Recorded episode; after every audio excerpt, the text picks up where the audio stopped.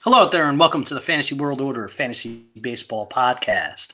I am Pat Donovan, joined by the Dark Lord, Nick Ligatino. As a shorty playing in the front yard of the court, I bumped my head. Somebody helped me up and asked me if I bumped my head. I said, yeah. And then they said, oh, so that means you going You gonna flip it on him? All right, sorry. Uh, what's up, guys? Yeah, sorry for that, guys. I'm sure that sounded like death. Yeah, sorry. It was just a little flip mode. You know, flip mode's the greatest. So Yeah, flip mode is the greatest. we got a good show lined up for you guys tonight. We're going to be doing some early season observations, but we have a ton of injury news to get to, unfortunately, as well. So let's kick it off where we're going to go around the diamond, kicking it off with shortstop Francisco Lindor. Uh, buyers were looking smart, but then he suffered what has been stated is a serious ankle sprain, shut down for three weeks. No timetable beyond that. If you bought, you should have some insurance there. But if you own Trea Turner, you probably do not have that insurance. Hmm. And he suffered a broken index finger. He also has no timetable. Um, so if you have a hole at shortstop, who are some names that you like, Nick? um shortstop actually has some pretty interesting guys that are um that aren't owned with a high percentage. Like I, I mean Jorge Polanco right now is only 20% owned. He's super safe. Yeah, Um, he's on my list, definitely. Yeah, yeah, he's not going to hurt you in any category, and he's struggled out of the gate a little bit, but with his plate approach, it, it's going to come together very soon. He's actually not having a, a bad um, start to the season. He's just not putting together any counting stats. He's not getting on on base as much, but he's a guy that I like to go 2020 this year with a decent average and a good OPP. Um, so he's definitely the top guy I would I would say to target. Another guy to target, uh, Dansby Swanson. Um, I actually watched the the the Braves game tonight. It actually just ended, and he's on a tear right now. And I liked Dansby Swanson um, a couple of years ago before he came up. He struggled pretty bad, um, but as a good contact hitting shortstop, I think he's a good fill-in. He could get you a little bit of pop. Uh, he'll get you some steals, and I think he's an upside as far as average goes that we haven't seen yet. I, I think he's a guy who could eventually um, post like a 275 plus uh, batting average. So I like him. The team, the, the lineup is deep. He'll get you some counting stats, and um, you know he's also a little safe. He's also more safe as a replacement.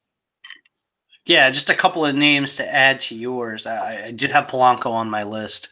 Um, podcast favorite, aside from Nick, Marcus Semien at 60%. Um, he's gotten some at bats at the leadoff spot in recent days. I know he wasn't there today, um, but similar to Polanco, uh, some power, some speed. He is off to a nice start this year. Um, and i even if he's is hitting towards the back of that lineup, um, it is one of the better lineups to be hitting towards the back of. Um, you can put together a pretty solid run and RBI total, even if you're hitting, you know, eight or nine in that lineup. Um, Ketel Marte is the other one at 25%. He hasn't been hitting leadoff as we expected, but he's got a homer, he's got two steals, and and that two steals is particularly interesting because uh, it shows that he's he's got a willingness and um, the green light to be able to run, in my opinion. And if he's going to run at any sort of clip, um, he's got mid-teens pop.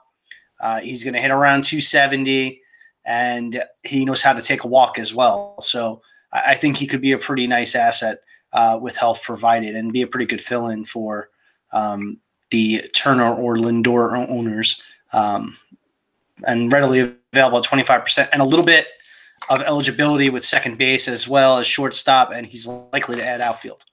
Um, and before we move on, so I went out and tried to buy both guys. Um, do you think this uh, is a good buying opportunity? It's a stash.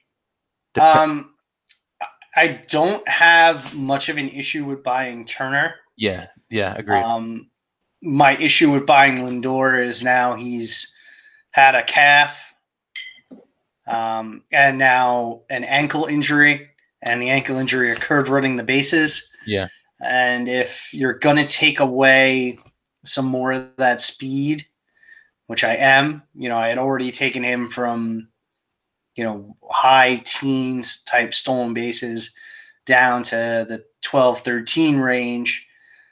I, I mean, I probably dock him another four or five based on this, and suddenly he's starting to look like a 27, 28 homer, eight steal guy with like 275 batting average. It's still a nice player, obviously, because With no numbers setbacks. aren't so bad. with no setbacks. Yeah, but that comes with, like you said, that comes with no setbacks. Cleveland looks like a mess right now. Um, that offense is a, a just a, a total mess, and I don't think Lindor by himself coming back solves it. Um, so yeah, I'd have a lot of trouble probably paying what it would take to get Lindor. Uh, with Turner, I think I'm a little bit more willing to buy. Yeah, him. agreed. Agreed. Okay, let's move into the outfield. We've got uh, quite a few of injuries here. We've got Giancarlo Stanton with a bicep strain, um, shut down for 10 days, is going to be reevaluated at that point. Marcell Ozuna is going for an MRI. He's looking at a potential intercostal strain. Uh-oh. Justin Upton was the big one. He went from being ready for opening day to being out for the first two weeks to being out for two to three months. um, so, uh, what are you looking at as a potential replacement for, for these guys? Give me one under 50% Ugh. and one under 25%. Don't- Don't you just love fantasy baseball?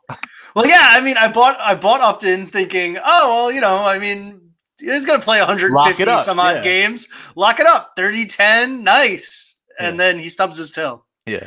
And then he's dead. and he's and he's out for three months. Um, so yeah, there's a, there's a lot of guys I like out there right now. I think the waiver wire. I mean, I looked at percentages, and it, it- to me, it's just extremely deep. Um, I'm gonna start with a super low owned guy um, who I don't think has outfield eligibility in any format, but I just want to bring him up because I'm not going to be able to at any point tonight as far as a fill-in, and I think this guy's a great fill-in. I want to talk about Rowdy Tellez. Um, I don't know how you. Oh, feel- Rowdy Roddy. yeah, I don't know how you feel about him, but I took a deeper dive on him uh, about about a week ago. Um, No, actually about four days ago, and I tried to pick him up in our league, but since our league is rigged and we can't pick people up off the waiver wire, I wasn't able to pick him up. But there's some really, really intriguing stuff on this guy. Um, so he's got some, I mean, absolute elite, top of the league numbers.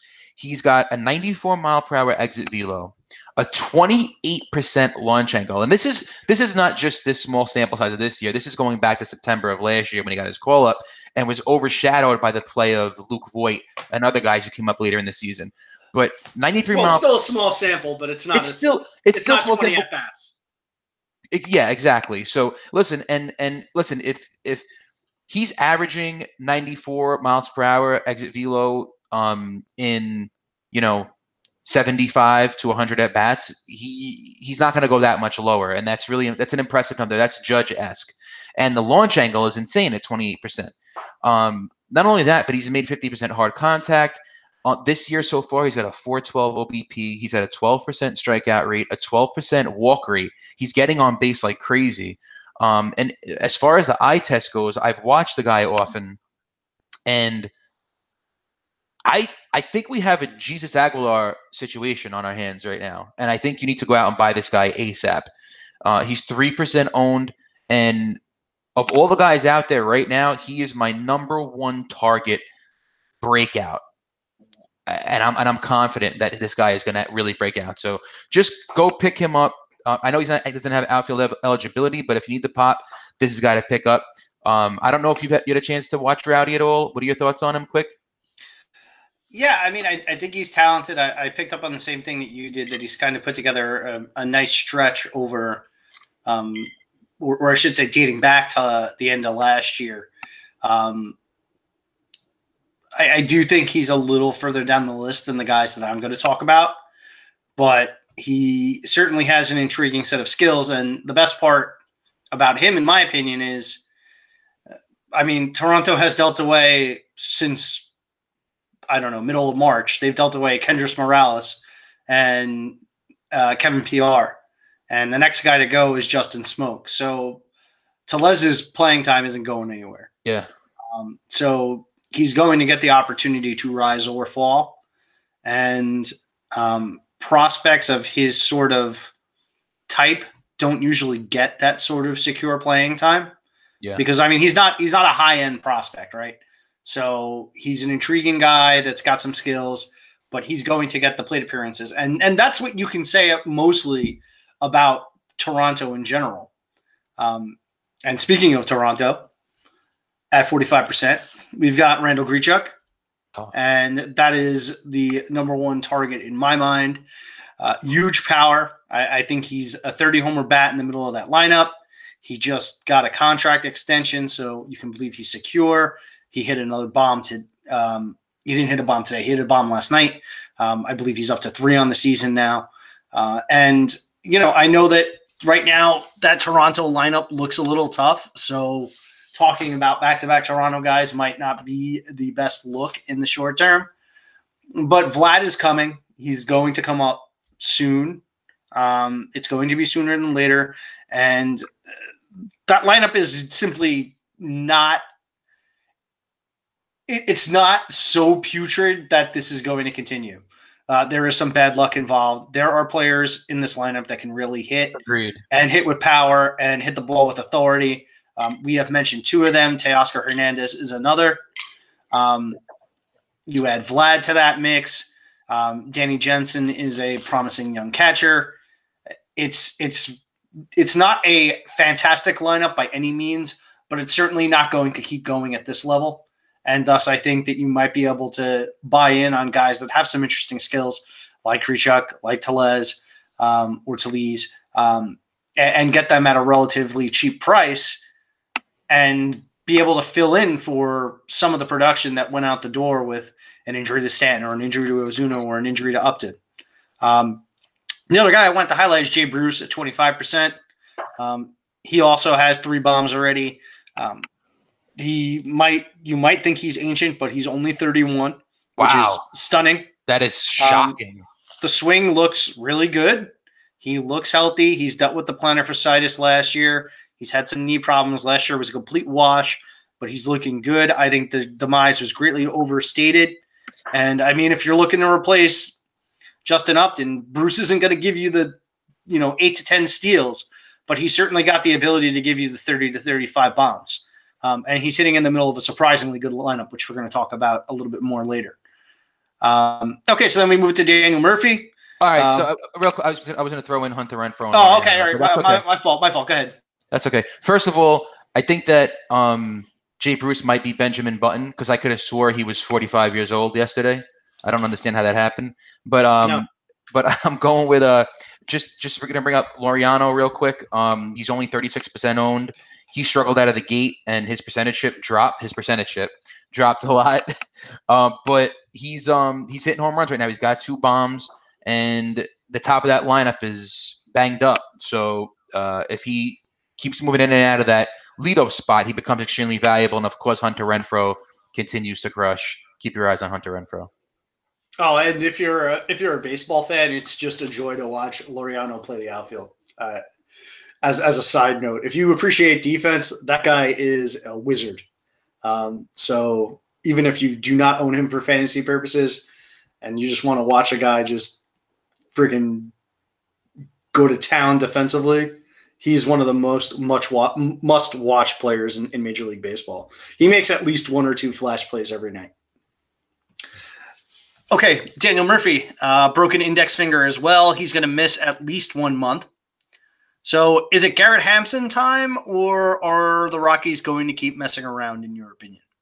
Well, Garrett Hampson, Garrett Hampson has gotten his chance um, lately, and he's been awful. I own him in our league, um, and the Rockies are going to be the Rockies. You don't know what they're going to do. They're going to bat them ninth. They're going to bat him eighth. Um, they're going to put. They're going to play Mark Reynolds. They're going to play Mark Reynolds. They're going to move people around. Anything they can do to not play Brendan Rodgers and Garrett Hampson and their best players. Um, but yeah, I think that does it does open up playing time, of, of course, for uh, for for Hampson. But I just I, there's no way he cracks the top of that lineup anytime soon, and he's he's struggling right now. He needs to, but he needs to start hitting. Yeah, I mean, he's he's going to get the opportunity to play. Um, there's a pretty high likelihood it's not going to be extremely consistent unless he makes it worth the Rockies' while. Um, but he's a player with some considerable upside. He's got enough power. He's got quite a bit of speed. Uh, he can hit for a good average, particularly in Colorado. He knows how to take a walk. Um, so, I mean, those are the sort of skills that you would like to see from a, a middle infielder that you can acquire or, or, did acquire on draft day relatively cheaply. Um, but he's, when he does play, he's going to have to hit. And at this point, he hasn't. Um, so, I mean, I'm certainly willing to take the chance on him if he's been dropped. I'm certainly willing to take the chance on him if I can acquire him very cheaply in the trade. But I, I think he's more of a wait and see type, uh, a prove it type than somebody that you want to be relying in day in and day out in your lineup because I don't think he's going to be in the lineup day in and day out, at least in the short term. So with Daniel Murphy and Scooter Gennett out, who got hurt in spring training, who are you looking to as a deep target at second base? Uh, give me a name that's under 25% owned. All right, so I'm going to go against you here. Um, I'm going to bring up a guy who's uh, owned a little bit higher than that, uh, and that's okay. and that's Niko Goodrum. Um, I've been very outspoken about this guy, and I just want to talk about him for a second because, God, yeah, what? you've been making really bad rum puns. Yeah, Captain Morgan Spice Goodrum. It's it's pretty bad. It's um, pretty bad. I got I got to I'll find something. I usually find something good with players, and um, so far it's not good with with Niko Goodrum. No, not so good. Not so um, good at this point. But so uh, let me just say this. So um, first of all, he has eligibility across the board. In, in Yahoo, he's first base, second base, third base, shortstop, and outfield. Um, I'm not sure what he is in other formats, but I'm pretty sure that he has at least second base outfield in most. Um, I've watched him a lot this year, and there's a lot to like in Goodrum. Number one, he cemented at the four or five spot in this in this lineup, and although um, the Tigers lineup isn't great, um, he's still behind Miguel Cabrera, which is still a decent place to be, kind of, I, I guess, depending on how you look at Miguel Cabrera. But uh, he's right now absolutely destroying the ball. He's just destroying it. He's got a 95 mile per hour exit velo, higher than Tellez, higher than Joey Gallo. Um, the launch angle is great. He's destroying doubles. I'm pretty sure, don't quote me on it, that he's leading the league in doubles. If not, he's definitely probably top three. I think he had another two tonight. Um, You're sounding like Jeep. Well, I don't draft guys based on doubles, but we like guys who hit doubles because it usually translates to power. Um, it, the hard contact rate is very high. Um, he takes a walk. He's been walking like crazy. The o, the OPS right now is um 817. The average is good. I liked him a lot last year. I thought he made major strides last year. And besides Tellez, this is my second biggest uh, breakout this year. Um, don't go look at his stats right now and be like, eh, you know, he hasn't hit a home run yet, and the counting stats are kind of meh. He's he's going to do it. Just give him a little bit of time. Pick him up now before you can't, because I think this kid's a future star. Okay, well, uh, the first guy I would look to is Ketel Marte because he's got the second base eligibility. Um, but I've already talked about him. So the other uh, name I would like to bring up is Adam Frazier, who's mm. owned in seven percent of leagues. So good. Is hitting leadoff for the for the uh, Pirates. Uh, was excellent in the second half last year after a swing change. Um, you know, if you if you extrapolated what he did in the second half last year, he was going at a high teens to low 20 homer pace. He hasn't homered yet this year. He has stolen a base, um, and I think he's got the wheels to steal six or seven.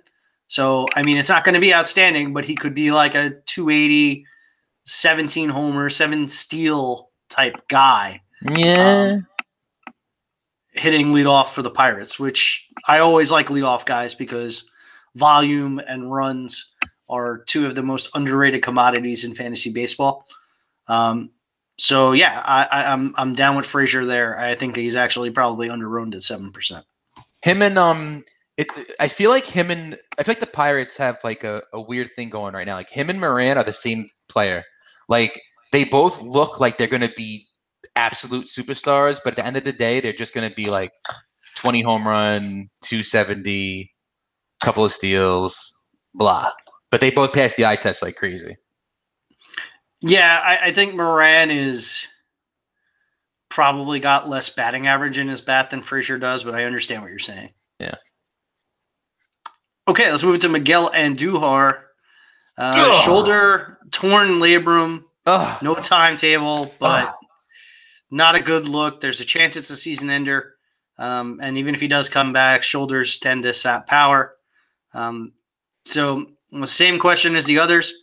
Who do you like below 50% at third base? And who do you like at 25% to replace Miguel Andujar?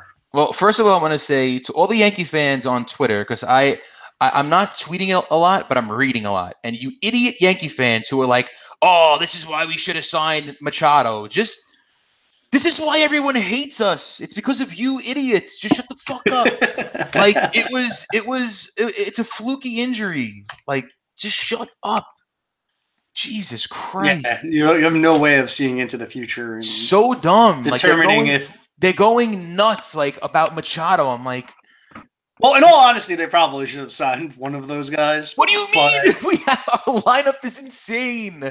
Like I know, but it's it's the, the, the Yankee culture is is it sickens me sometimes. Like it's so good and it's so bad.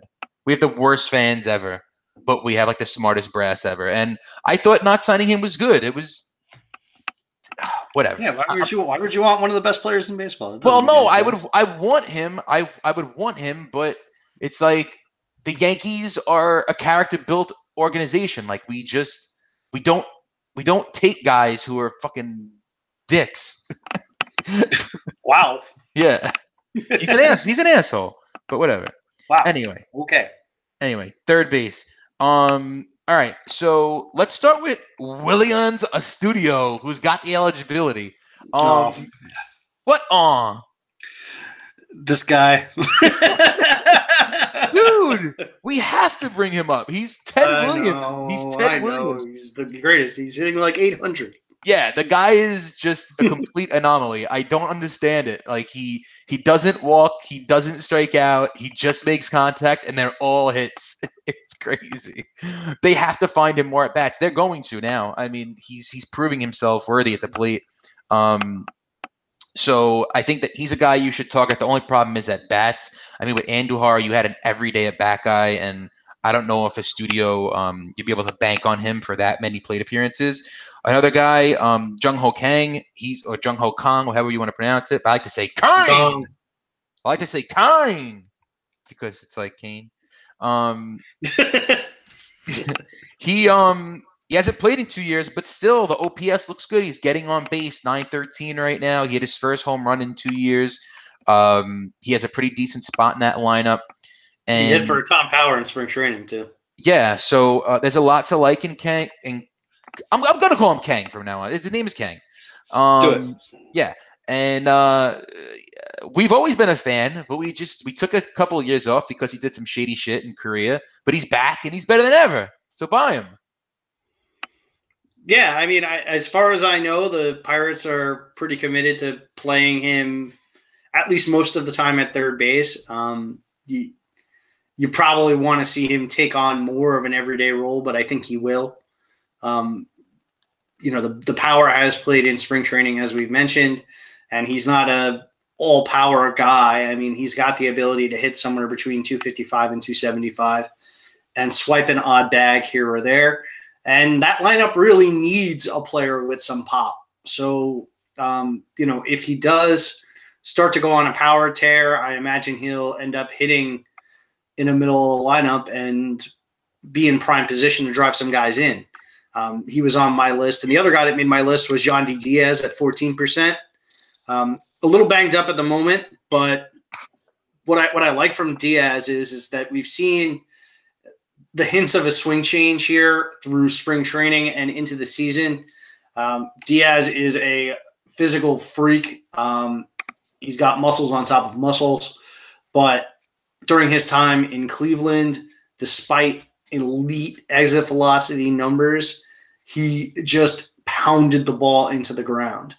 Um, so if he's made a swing adjustment, um, the power will come. And he's also a player that's got good bat to ball skills. He doesn't strike out a lot. So he could turn into a player that's going to hit for a high average. And if he can hit for enough power as well, um, you know, that suddenly becomes a very intriguing combination.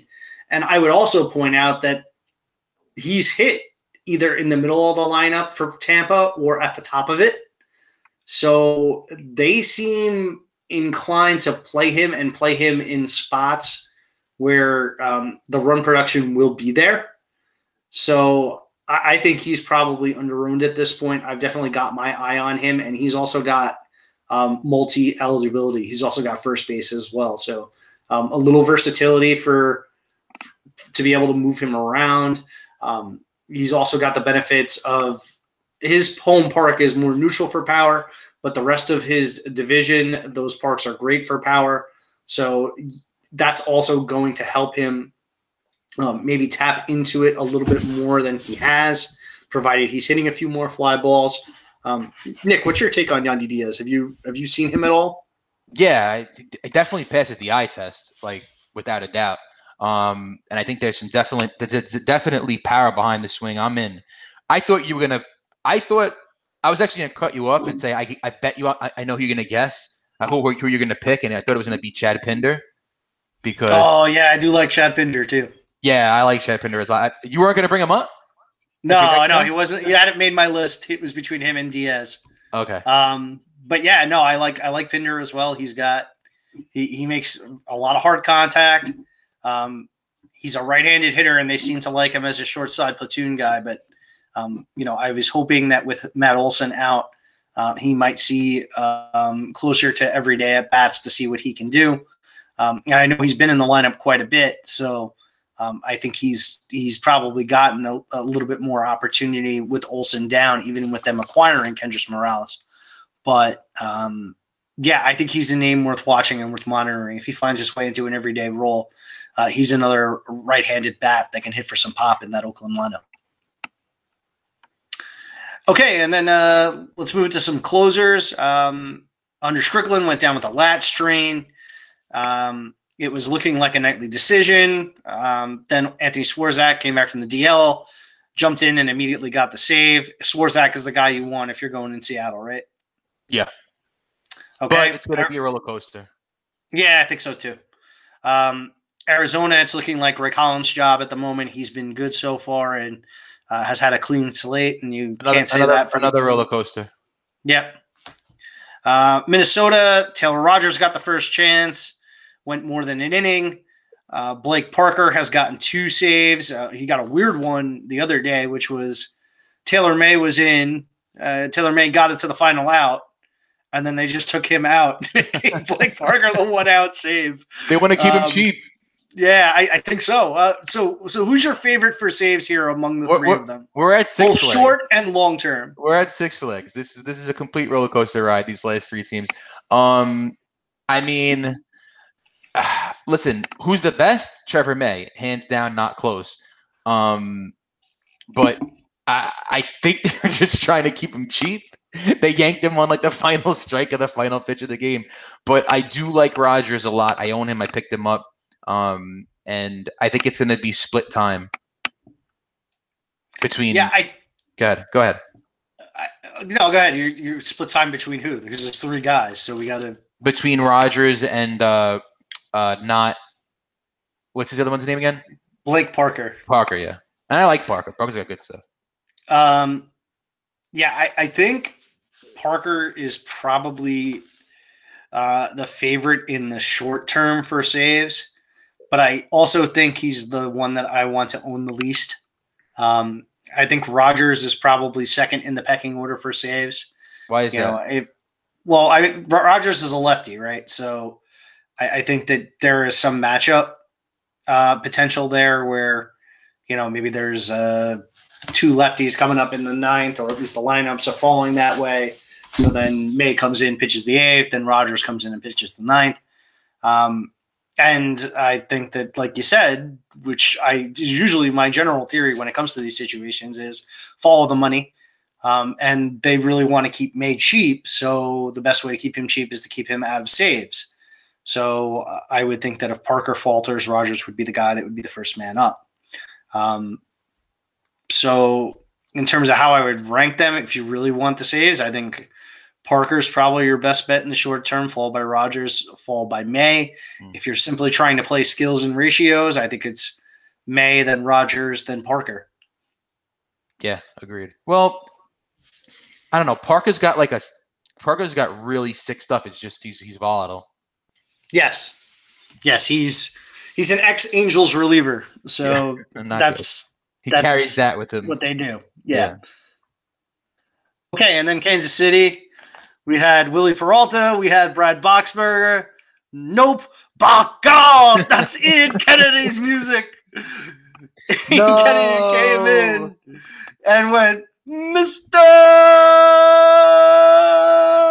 Kennedy. This brings back such bad memories. Kennedy. God, I hated that era of fantasy baseball when you owned so when you owned him. So in Kennedy came in to everybody's shock, got it save. Then on his second opportunity, blew it. Um, Brad Boxberger has pitched, I think, in the fourth inning of a game at this point. So I'm not sure where he is on the pecking order. Um, Wily Peralta came in the other night and got out of a bases loaded jam. Uh, this is going to be a roller coaster ride too, right?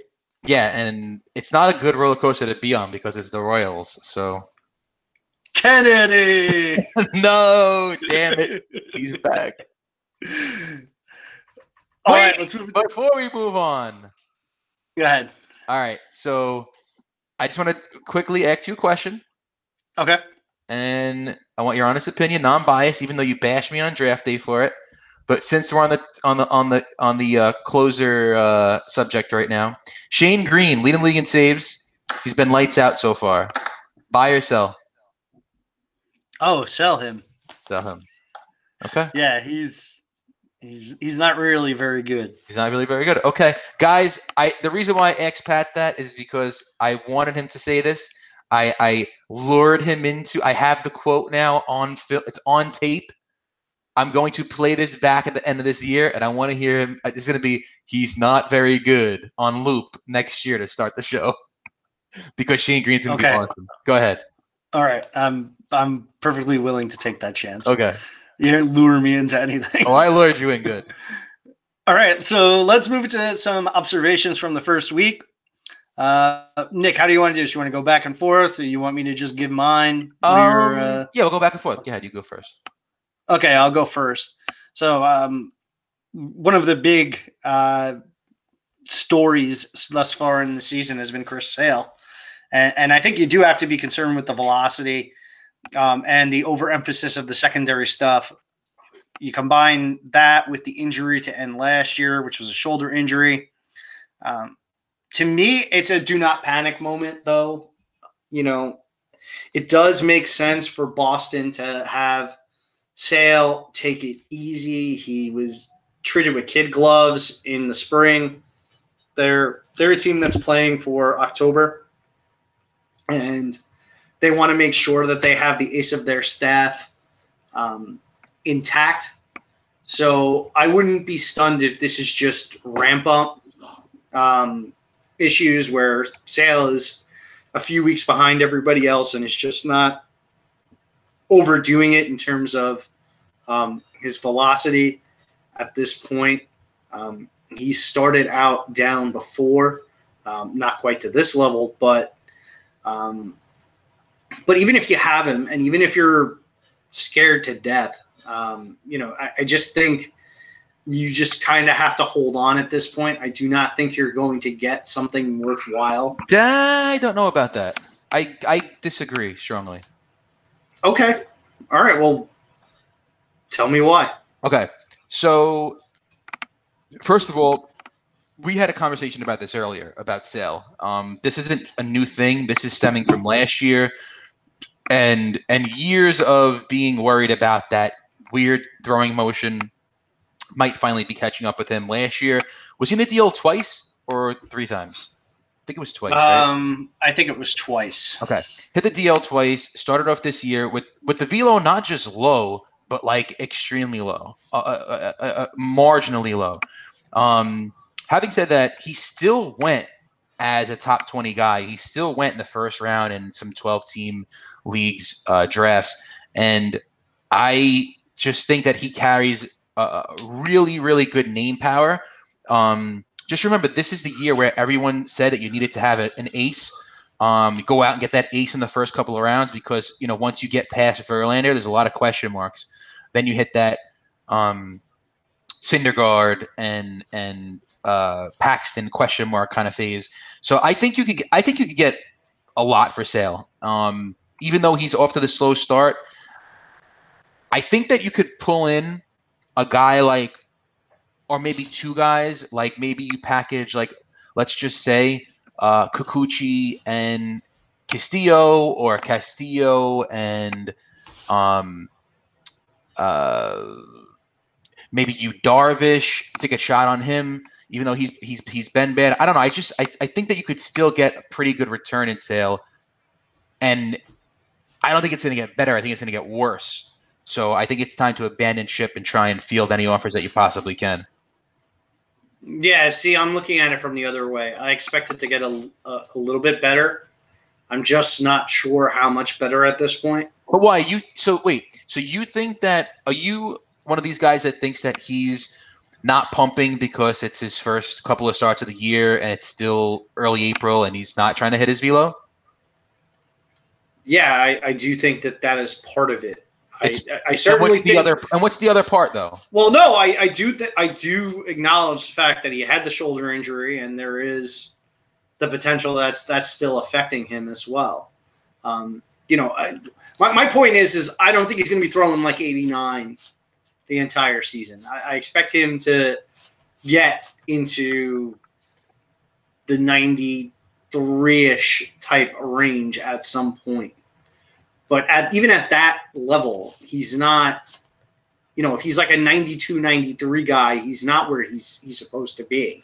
Yeah. And he won't be as productive as he's been at that velocity level. At least I don't think so. Exactly. That that's my point. Like he's so low right now. If he goes up, I don't think it goes past that mark, which is where I think his upside is. So if he Yeah, but if he's but if he's 92, 93 and he has a game where he's really on with the change and the slider, you're you're gonna be able to sell him for more than you are right now when he's striking out two guys in Well. Well, look, there's there's there's two ways to look at it. Either you hope that he absolutely crushes his next start and, and does really well, um, or you sell him now before he absolutely shits the bed his next start. And and I think the next start there's going to be a lot of eyes in the next start because now it's the th- it's his third, correct? Yeah, and the next start will be his third one. Yeah, so it's like I think all eyes are on the third start, like him and MadBum, and there's a couple of guys that we're, we're going to be watching that third start. This is the important one, um, and I just like you said, I, even if the velo goes up, I don't think he's going to even come close to his old production if he doesn't come close to what the velo used to be. So, um, I would start fielding offers, and I and I think at this point it's only two starts into the year. I think you could still put pull in a pretty good haul for Sale. Okay, who's the first guy that you want to talk about? Okay. So let me pull it up. Give me one second. By the way, I just switched to Kona Big Wave. Big shout out to Kona Big Wave. It's just so damn good. I love this beer. It's like my go-to. It's just so good. I put Hogarty on it. Oh, okay. Nah, You guys don't know who Hogarty is, but it's delicious. Okay. All right. Let's see. Worst person in the world. my best friend. all right. Um. All right. So let's talk about Fernando Tatis Jr. Um. Right now, seventy-seven percent owned. Um. Pat's. Pat's. Sometimes we're on the same we're on the same page about things, which is before the season started. Once he got the nod that he would be in the line, the lineup, Pat right away goes sell, sell, sell, sell, sell before he even sees a major league at bat, and and yeah, that that is smart depending on what kind of league you're in. There are a lot of guys who just love the young guys and the potential, yada yada yada. Um, but me personally, I didn't go out and try and sell him. I drafted him in our league. I didn't go out and try and sell him right away. Um, and he's struggled a little bit out of the gate. He's gotten some big hits. He's uh, stolen a base. He's hitting a home run. He's, he's scoring runs, and he's batting at the end of that Padre lineup, which is encouraging. But I'm going to say this: having watched him play a lot this year, I've watched a lot of Tatis this year. Um, he's got real, real power in that swing. Oh yeah, like real. Yeah, I, I, think we've all seen that. I think that everyone who watched the home run the other night definitely saw it. I mean, when anyone hits a home run, it looks like they have power, but when you watch him swing the bat, it's just it's effortless power. No, and it was the the bat speed was very impressive. I thought. Yeah, yeah. Every everything is impressive when you look when you look at Tatis. The speed, the power. Um, it's just a matter of the K's. Is he going to strike out a lot coming up? And so far, that really hasn't been that much of an issue. Um, I think that w- what I've seen so far is with, with Tatis is I think right now you should sit tight, and I think he's going to absolutely break out. Uh, another guy who's going to absolutely break out this year and move up in that lineup. Kinsler has been pretty bad at the leadoff spot. The Padres are all of a sudden in win now mode. Paddack is great. I mean, you've got Machado hitting home runs now. They've got a good team. Uh, Lucchesi looked great the other day. So they want to win, and if they want to win, they've got to move Tatis to either leadoff or two. And I think it's going to happen within the next couple of weeks, especially when Tatis actually starts hitting uh, a little bit better. So, um, I wanted to just highlight him because my initial uh, view on Tatis is he looks better than I thought he would, and even though he's batting 200, he he just looks like an absolute stud. And and go out and buy him if you can right now for cheap is my point. Go out. This is a buying opportunity, not a selling opportunity. Well, I think if you do own him and uh, you intended or you were thinking about selling him, um, now is not the time to sell him. Yeah, it's a time to buy. When we talked, it was before the season started, and they had just announced that he made the team, and that was when I was saying, "Yeah, sell, sell, sell, sell." And you were right. And now that he's come up and he's he hasn't blown the doors off yet. I mean, it's obviously and and we should we should of course caution all this. I mean, it's been one week, so you don't want to overreact to anything. But he certainly, to my eyes, does pass the eye test. Um, but I would wait for the next hot streak to come. Yeah. And after that comes, and maybe he's starting to hit towards the top of the lineup, then that is when I would unload him. Well, no, that is so, when the volume, that is when the value will be back to where it was when he was uber prospect that made the team and was going to play play full time. Well, here the, the, the reason why I, I brought this all up is because my question to you now is after being the sell guy when he first came up, and now kind of struggling, uh, passing the eye test, but kind of struggling. Uh, are you buying right now from what you've seen? Oh, would I be willing to go out and buy yeah. him? Yeah. Yeah, but I would again. It would probably be, you know, if I'm if I'm talking in a redraft league or a limited keeper league, not a dynasty league, because in a dynasty league I'm definitely holding. Um, I would I I would be interested in buying if the price was adequate, and then I would, much like I've said to you, if I hold him, I'm going to hold him until he gets hot, and then I'm going to flip him and try and turn a profit. Yeah. So what's let's just talk about the line then. So what would you? What's the line on Tatis? Would you offer? Let's just say a. Uh, and this is in a vacuum. If you had uh, Cole Hamels and Garrett Hampson, would you trade them in a package for Tatis? Would you take the upside over the? Can you tell me what the best pitcher is on the wire? No, just no, just Hamels and Hampson for Tatis. Does that sound good to you? Would you give that up for for the upside of Tatis right now? Yeah, I think I might. Okay, okay. I think I might because I think when Tatis gets hot, I can flip him for um you know the the the layer above Cole Hamels in terms of the Okay. pitching totem pole. Gotcha. And I think Garrett Hampson's a guy that's probably got a finite window of value. Um, because when Murphy comes back, I'm not sold that he's going to play every day. Okay. So yeah, I think that's right. I think that's a that's probably a pretty good offer. Okay, um, Moncada is a player that's caught my eye. He's Ah. he was one of my bold prediction players, and sadly, I have zero shares of him. Um, he looks fantastic. He's confident at the plate. Um, he's always had the pop with the athleticism to run. Hasn't run yet, yet this year, um, but that's the only drawback in one week's worth of time.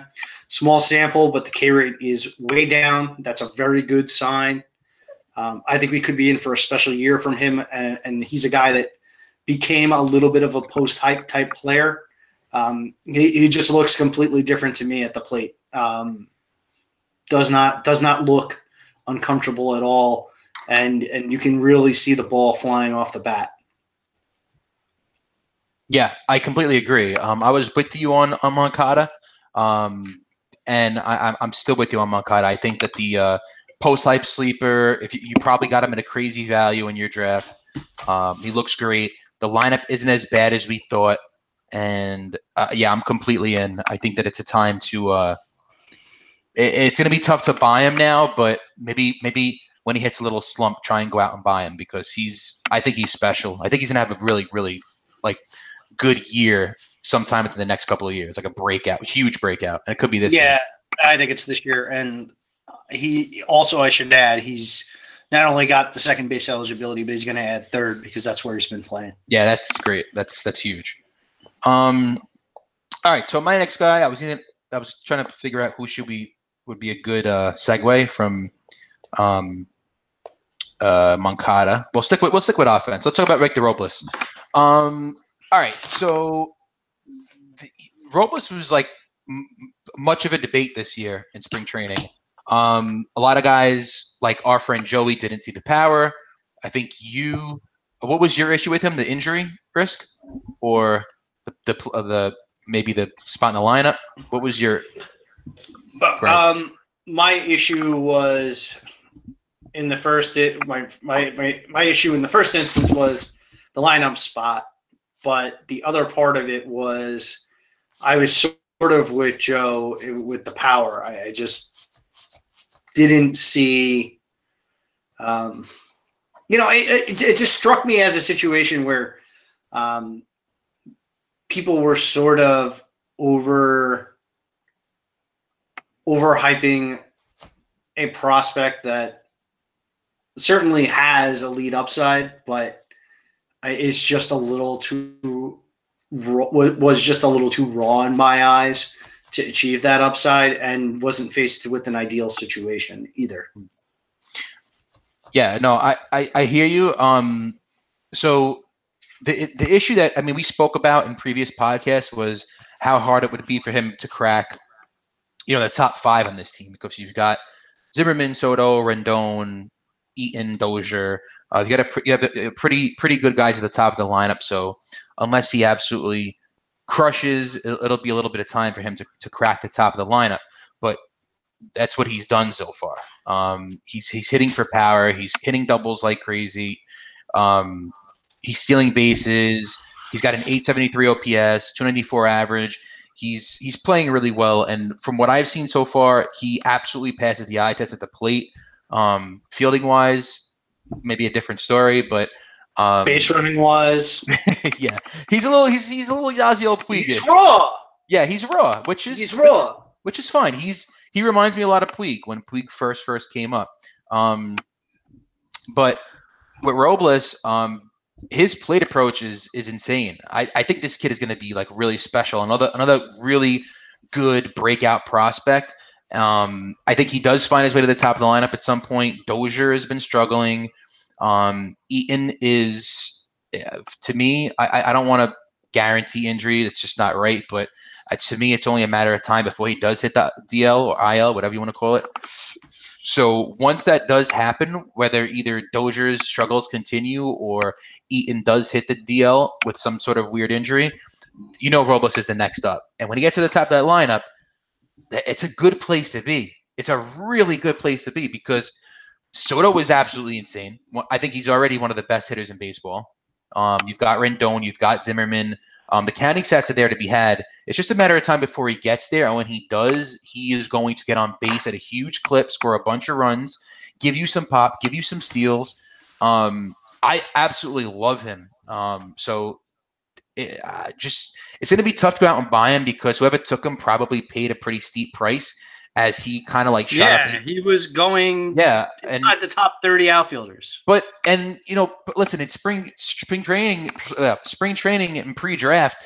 The big thing was uh, that you guys, especially Joey, was an anti-Robles guy. It's like, why is he going so high? And I just I was kind of against him the whole time because I, th- I just think he had an elite play- plate approach uh, in the minors and it would translate well into the majors. And he's got excellent speed. And as far as the, the bat speed goes, yeah, the exit velo is not high and he doesn't have a power swing, but he dials it up when he wants to. Very similar to Jose Ramirez. Like where Ramirez's exit velo is not 92, 93, 91, um, he's a contact hitter. And when he sees a pitch that's that's ready to get sent out of the ballpark, he's gonna he's gonna he's gonna wind up and knock it out of there. And that's the same thing with Robles. I think he's just one of those skilled hitters who can do it when he when he wants to, when he needs to. So uh, if you can go out and buy him, and it's, it's I think it's just going to be a steep price though now. But if you if you own him, enjoy the ride because this is a future All Star, and I think this year's Rookie of the Year. Yeah, I, certainly do think he's got the ability to be a future All Star. This is not a question of future value in my mind. Um, and he has been more impressive than I thought he would be um, to start the year. But again, it's one week. Um, I do imagine he's going to find his way closer to the top of the lineup before long if Dozier continues to struggle or if, as you suggest, Eaton gets hurt um, because Turner's already cleared the way. But but that was part of that was part of the argument to begin with was oh well all he needs is an injury to get to the top and the injury happened and he didn't. Now if Dozier continues to hit you know sub 200, yeah he's eventually going to get booted from the top spot in the lineup. It's just the reality of the situation. Um, the other thing to remember with Robles is he hasn't gone through the adjustment phase yet, and I don't think he's. Well, I know for a fact he's not as polished as Soto. No, nobody's as polished as Soto. Um, so where Soto might be able to sort of avoid, um, you know, the quote unquote sophomore slump or um, avoid uh, or, or minimize an adjustment period against him. I, I think that Robles, through the fact that we see the rawness in terms of his defensive struggles or his problems on the base paths, it makes me think that he's his adjustment phase is probably going to be, um, you know, harsher than um, an elite prospect typically goes through. Hmm. Um, and you have to remember he's he is extremely young as well. So, um, you know, the, the rawness makes a lot of sense, and I and I think that's what's going to end up happening. So, again, uh, you know, I'm going to sound like a broken record because I said it with Tatis, but I, I think he's another one of the guys that, you know, if he finds his way to the top of the lineup and he has a week where he pops a couple of bombs and steals a couple of bags and the buzz is starting to build and you don't have any sort of interest in him beyond this year if it's a redraft or if you if it's a limited keeper and you've already got your guys lined up um, that's the sort of format where i'm going to start to throw his name around and see what i can get for him because i do anticipate there being um, a little bit of give and take in terms of what happens with the league um, because I don't think that there. I, I, I think that there is going to be an adjustment phase for him at some point. Okay, let's talk about the Marlins rotation. So uh, there's a lot of value here in the early going. Guys we all liked. Um, Trevor Richards with the filthy changeup. Pablo Lopez with the velocity up. It looks like he took a step forward on command. He's got the whiffs, the grounders. Caleb Smith, good fastball, two secondaries. Um, lots of swing and miss there. And then even Sandy Alcantara showed flashes in his first start. So I mean, this is this is a, a rotation that um, you know you want a share of. The ballpark is good too. Um, I'm curious to see what these guys' ownership levels are at this point because I know the hype has um, billowed over the course of the last couple of weeks, but um, you know the situation is really good, and they've all got um, you know sort of enough stuff there that they present a, a nice mix of sort of floor and upside uh, based upon where they're situated. Um, Nick, I, I, think your I think your favorite among the group is Trevor Richards, right? Uh, yeah, I like Calvin Smith a lot too. Um, I like both of those guys. Uh, I like I, I, like them both out of the, out of the bunch, but Alcantara has looked really really good so far this year. Um, um, I think that he's probably the most volatile, and I think he'll probably take the biggest uh, drop off as the season rolls along. But yeah, Richards Richards and Caleb are, are filthy. They're going to miss bats, and it's an interesting it's an interesting rotation because I mean you I think you and Joe are a little higher on Pablo Lopez than I am, especially Joey. He like is in love with Pablo Lopez. Him Pablo Lopez and Elvis Andrus is like Joey's. It's like it's holy trinity. Um, but I, yeah, so I, I, like I like Richards and, and Smith the best. I think their stuff is just filthy, especially Richards. Yeah, I'm just trying to find. All right, so Richards is these are Yahoo ownership percentages. Richards is at 31 percent. Hmm. That's that's probably too. That's definitely too low in my mind. Mm-hmm. Alcantara is at 24 percent. Uh, let's see. Caleb Smith is at 10%. That's way too low. And Pablo Smith is at 8% the, in my mind, that those are all probably too low. Wait, Pablo Lopez is that what? Eight percent. Wow. Yeah, that's definitely too low for me. I like. I, I'm sorry. I like all those guys. I think they've all got some measure of upside, and they've all got some measure of floor as well. Um, the wins might be problematic, but you don't chase wins. Mm-hmm. Okay, where are we going next? All right, we're gonna we're gonna argue on this one for sure. Um, Trevor Williams. Here we go. Uh, so yeah, he's come out swinging this year. Um, point six seven whip. Um, he's only walked one guy, struck out six. He's looked so far so good. I, I've been a fan of his. Pat hasn't, um, but I think that his ability to miss bats is is is definitely way higher than it was last year. He had just a 6.64 K per nine. I think he has the ability to be well over seven and a half. Um, Steamer has it projected projected for seven one five. I like them for closer closer to eight. And if that comes up, um, I think he could be special.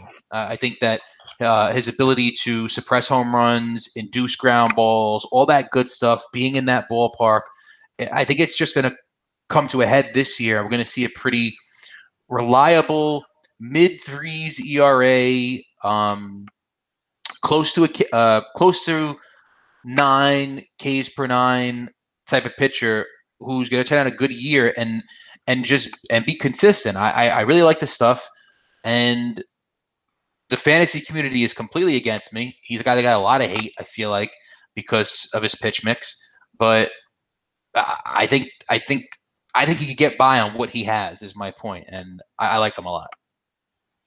So go ahead, hate yeah, on. Yeah, I mean, I mean, you're you're you're right that I'm not on board with what you're talking about. I do think he may have gotten a little too much hate given the fact that he was basically free.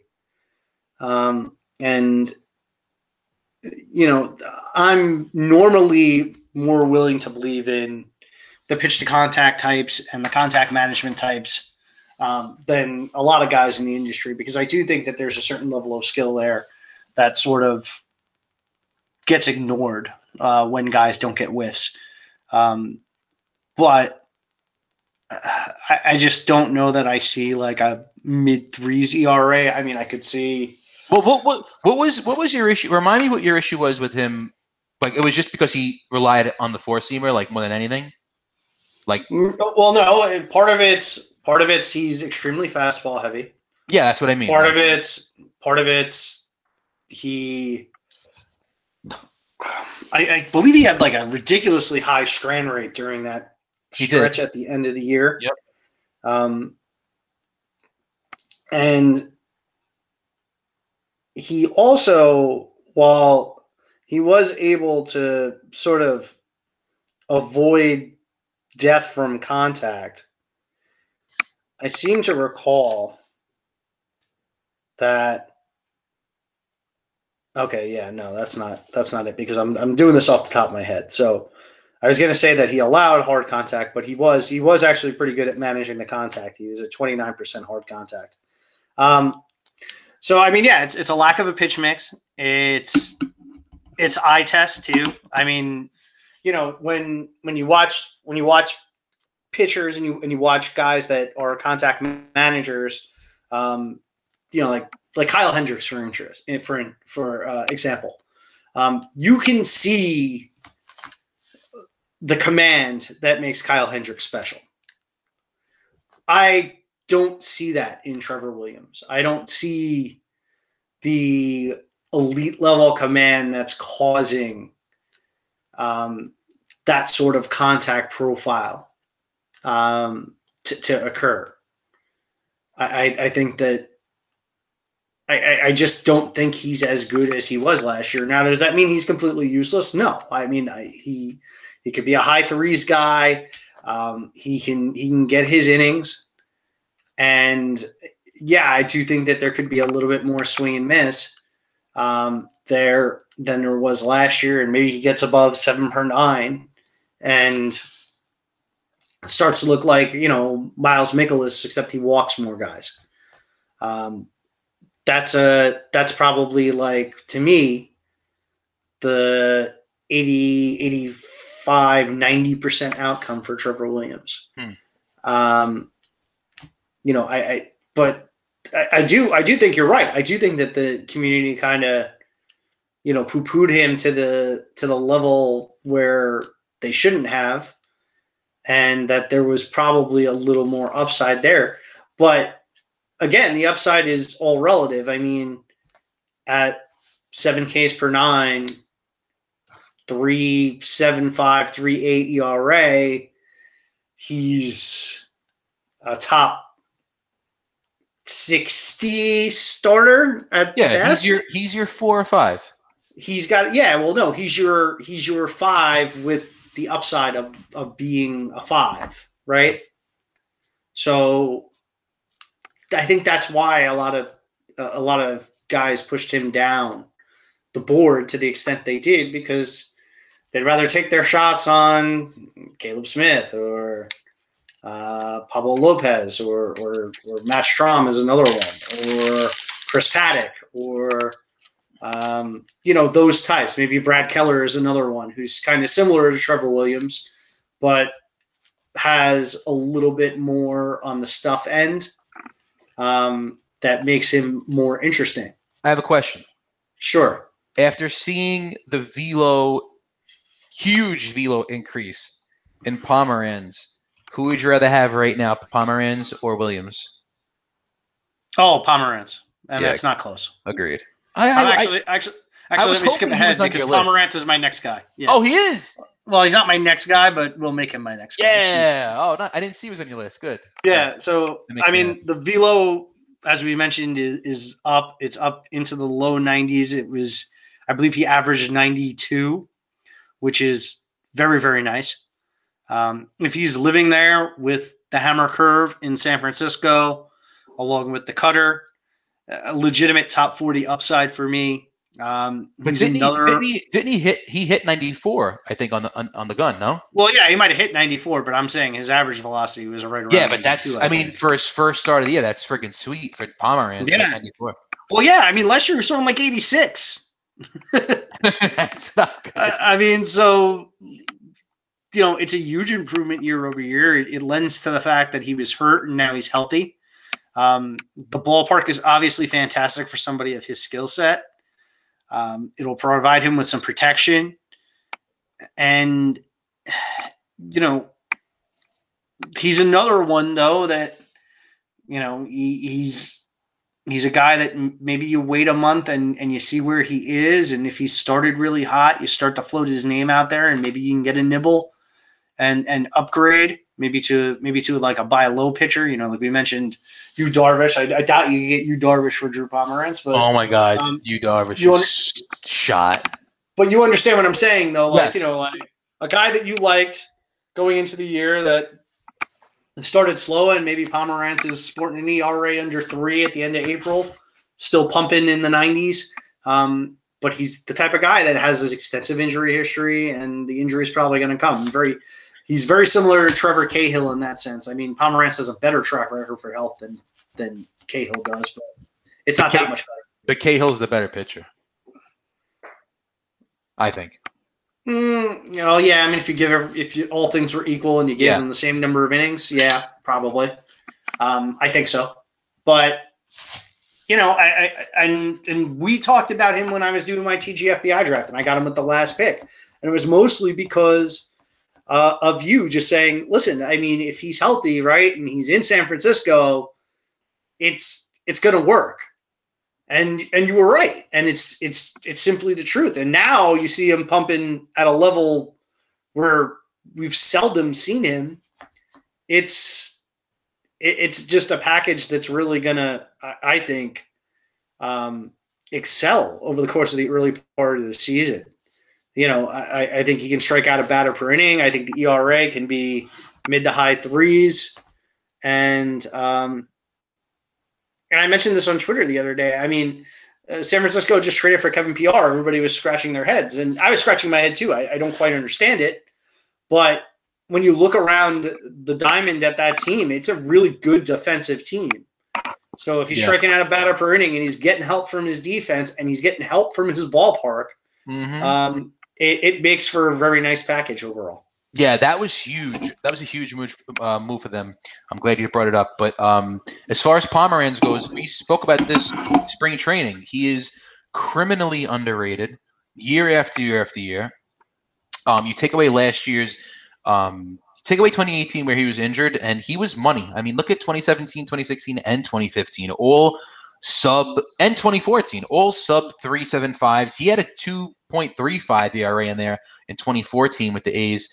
Um, you know, he's not going to blow you away. And um, as far as eye test goes, he's kind of meh, but he knows how to pitch. He knows how to pitch. And now that he's at the velo, if he he could return to 2017 value, which is you know nine Ks per nine, um, a three. I mean, he had a three-three-two back-to-back years with the Red Sox. And with San Fran, with the defense, like Pat said, I, I don't want to say he's going to be under 332, but it definitely can be. So this is, and Pomeranz is so easy to go get right now. So for me, he's definitely not a sell. He's a buy, a big buy. Because even the guy who drafted him took him what with the the last like you did the last pick and how many people were in that league? Fifteen? Is it fifteen person league? It was a 15 team league, and I think it was the 30th round. Yeah, and we're in a So it was like pick 450. Yeah, and we're in it. Me and you were in a 12 team league. Um, I, I took him in the last round in our league. Um, so he could definitely be attained, and for for pretty much nothing, even though he's pitching well right now. So go out and get him now. Um, as long as he's not injured, he's going to be just fine. He's the guy you want to own on that staff. Besides Bumgarner, I know that you guys were high on Samardzija, but I really like Pomeranz this year. Um, he could be a solid like uh, crucify me for saying it, but I think he could be even a solid number two starter on your team. Three, but he could be a two. He could turn that year out.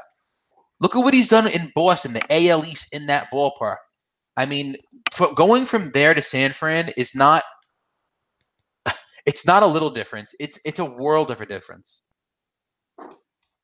Yeah, absolutely. Okay. All right, who do you want to talk about next? Okay, this is this is interesting. I wonder where you're going to stand on this, but I'm going to bring up Al- Alberto uh, Mondesi. So, ADP wise, he was going really high, higher than we, uh, me and you probably would never draft him. Correct or incorrect? Oh, absolutely correct. Absolutely correct. I mean, there's not a shot in hell I, I would have uh, ended up with him on any team, even if even if it was a league where everyone hated Mondesi, I'd still be the last guy to draft Mondesi. Um, I like the speed. Um, there are good things that I do like about Mondesi. He he he is able to dial it up and hit home runs here and there, but right now he is off to a scorching start. So all I'm going to say is this: for those of you who went out and got him at his ADP or a better value than his ADP, sell him now. He's batting 409 with a 1318 OPS. He's got a homer, he's got a steal, he's got some decent counting stats. Um, I don't. I, I'm thinking that what a lot of you are are thinking to yourselves is, "Oh my God, I got the breakout. I took him. I'm gonna be that guy this year." End of the season, I could rub in everyone's faces how I drafted Alberto Mondesi and he's he's God. No, no, he's not. And it's gonna it's gonna fall and not fall apart soon, but he's gonna be mediocre. Um, and right now his value may be the highest it will be all season. Um, so I would completely entertain trade offers and I would start uh, sending out trades, offering Mondesi for something better and more safe because this team, the, the offense, I know Pat loves the Royal offense now, but I am not sold. And I think it's time to. Uh, I just think they're really fun to watch. yeah, they're fun. Yeah, like I don't, I don't, I don't love the Royals' offense. I, I think that they're really fun to watch. listen. We we love these. Listen, we Kennedy. Kennedy and Keller, and they've got guys we like. Um, we like to root for the bad teams, so go go Royals. But I think it's a good time to start entertaining offers because if you take wh- where he was going in drafts, um, plus what he's doing right now, you might be able to get a really good return on him. So start entertaining offers. That's all I'm saying. Yeah, I'm glad you went in that direction. because I thought you were going to say we made a huge mistake, and I was going to be like, no, listen, it's one week. Um, listen, and, and, and I've I've watched some of the Royals, and um, you know he's got a couple of triples, and when he makes the right kind of contact, the ball does fly off his bat. Yeah, I he looks say that. good. He looks good. He's Yeah. good. He's a good player. Yeah. But there's still a very real possibility of significant slumps that can sink you with the way that he plays the game. Um, if the balls in play do not fall, um, it, it, it can turn pretty ugly for an extended period, an extended stretch of time. Um, and, you know, I mean, even though I was not Mondesi's biggest fan, I, you know, I and, and I think we both did. We acknowledged the upside, and we acknowledged the fact that yeah, you know, if you're taking him in the fourth round or third round, you could be right. There is a there is a scenario where where this kid completely blows up and explodes and hits you know 20 bombs and steals 50 bases. There is a world out there where this happens. Um, so I mean, it, it, in in the course of ranking him, you know, like you acknowledge that upside by putting him. I don't even remember where I had him. I want to say somewhere between eighty-five and one hundred. Oh, I had him deeper. And and, then, and you Okay. know what? And, Yeah, and- well- and, and, you know what? You might have had him there, but your real rankings are, are definitely deeper because I there's no way you're taking him over Matt Chapman in any draft. No, but I had Matt Chapman higher. Okay. All right. Well. All right. Um, so, but but my, my point is is that it's it's not that we we don't acknowledge the fact that the guy has talent. Like we acknowledge, we just think we were just more willing to acknowledge the downside that comes with him. Mm-hmm. Um, so yeah, and I agree with you. I mean, at this point, like if he continues to tear the cover off the ball for the next couple of weeks, throw him out there and, and see what see what you can get if you're not completely over the moon. But that's really the problem is is that the people that took him are over the moon about him Yeah, and exactly. aren't going to be able to trade him. Um, It's like you said, like they wanted to get the breakout, and the, if they yeah, but if he but- if he looks like the breakout, they're not going to be able to deal. it depends. They won't have the they won't have the marbles. Yeah, true. Yeah, like like it, it depends on the owner. I mean, like last year, I spent all my fab on on Soto, and I sold him like two weeks later after he was uh, amazing. But um, I mean, this hot of a start. I mean, when you're batting 400 plus, I, I just I just wonder what you could get. Is my point. Like, what if if if right now, if let's just say this, if you are the if you're in a league where Mondesi is traded for Chris Davis, right? Mhm. You're not going to veto that trade. No, because I think But but but wait wait. Uh, you're not going to veto it because it is it is fair based on what he's done so far and his pedigree. But you're like, damn, this guy who's getting Chris Davis getting out like a bandit, right? Yeah. No, I do feel that way. You're right. Okay, on the uh, less expensive end, let's talk about his teammate Jorge Soler. Oh God, Soler hitting cleanup for the Royals. so good. uh, has has gotten off to a very nice start. I, I again, eye test. I really like the way that he's looked. Um, lots of pop. Can carry the strikeout rate with the authority that he hits the ball with, plus the back control. He also has the ability to take a walk. Um, you know, I think he could pop 25 bombs, swipe somewhere between five to seven bags because he's athletic enough to do it. And the Royals are the Royals, and they're going to let whoever wants to run run. I think. Um, so I, I, I think it's just a case where he just needs to stay healthy. Um, you know, Nick mentioned that I've loved the offense, and um, it's not that I love the offense. I just I tend to think that bad offenses get undervalued, and you know you've got Mondesi there who's looked good. Merrifield is one of the more underrated players in the game. Um, and when you have those two hitting in front of him, um, he's going to get the opportunity to drive guys in. Um, there's going to be situations where pitchers are going to get frustrated with what those guys can do on the base paths and leave some bad pitches for Soler to crush. And I mean, this guy, uh, this is a guy that we've been waiting on for years, and for health or uh, or or for whatever reason, it hasn't happened yet. Yeah, well, I mean, yeah, he's gotten opportunities, and it just it's been it's the the health hasn't been there, or he hasn't gotten you know a full look. You know, he's he's been bad, and they've sent him back down, or he's been bad, and they've decided to play Jorge Bonifacio over him. Um, but they look pretty committed to him right now, and he looks pretty dialed in. So I, I think that there's a pretty nice amount of upside. I mean, we talked about guys replacing Stanton and Ozuna and Upton. I I, I told you I, I owned Upton, and the first opportunity I got, this was the guy I went out and grabbed because I think he can do, you know, eighty-five to ninety percent of Upton if he stays healthy. Yeah, I'm not sure if there's a better eye test guy in the entire league. I mean, the swing is ridiculous. He's like 6'5, 420, just all muscles. Um, but he's just been insanely, he's never put it fully together. Um, if you look at his Statcast over the years, his launch angle is just up and down, up and down, up and down. He's obviously making swing changes year to year um, to make up for the previous where, year where he sucked. So he's trying to make improvements. Yeah, but I mean that could just be small sample noise, right? Like I mean he hasn't been Yeah, up for yeah. you're right. You're right. You're right.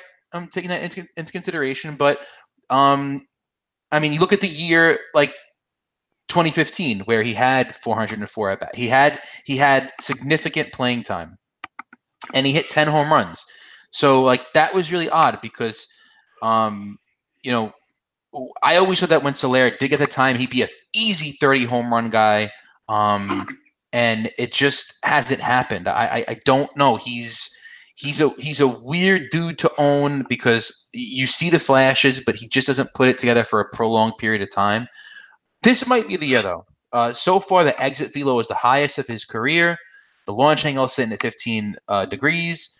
Uh, there's a lot to like. The K rate is down just a bit. Um, he's walking. I like him. Uh, I just he's extremely volatile. It's going to be a roller coaster ride, and um, hopefully you get the breakout. But if not, you're going to get shitty, shitty like 18 home run Jorge Soler. Doesn't make any sense. He doesn't make any sense. The guy, because you watch him and you, it's like, why isn't he hitting 50 home runs a year? So he's the perfect replacement for Marcell Ozuna, who is the mystery box. Mm, no, because Soler. This is the mystery box wrapped inside well, of an enigma. well, no, because Ozuna is the mystery box, but like, okay, there's two, there's two mysteries. He's gonna be good or he's gonna be mediocre. Soler is gonna be good or he's gonna be absolutely terrible. So it's like, it's it's it's tough. I don't know. Sounds a lot like what we were saying about Marcell Ozuna. Yeah, But anyway, um, all right. You got anybody else? Uh, I want to talk about Jose Alvarado, closer of the Tampa Bay Rays. Let- let me bring up- let's bring up a closer again. So- Yeah, ooh, ooh, ooh. That's what everyone's saying right now. And you know what? You know what that means, right? So, yeah, it's true. so all right. As a fantasy owner, use Twitter to your advantage. Um, when people start tweeting out videos of your guy on your team doing ridiculous things like throwing 96 mile per hour sliders that have a break that starts at your head and ends at your feet, you need to send that to your to your to your fantasy league. Like just retweet, hey guys, look at this, look at this.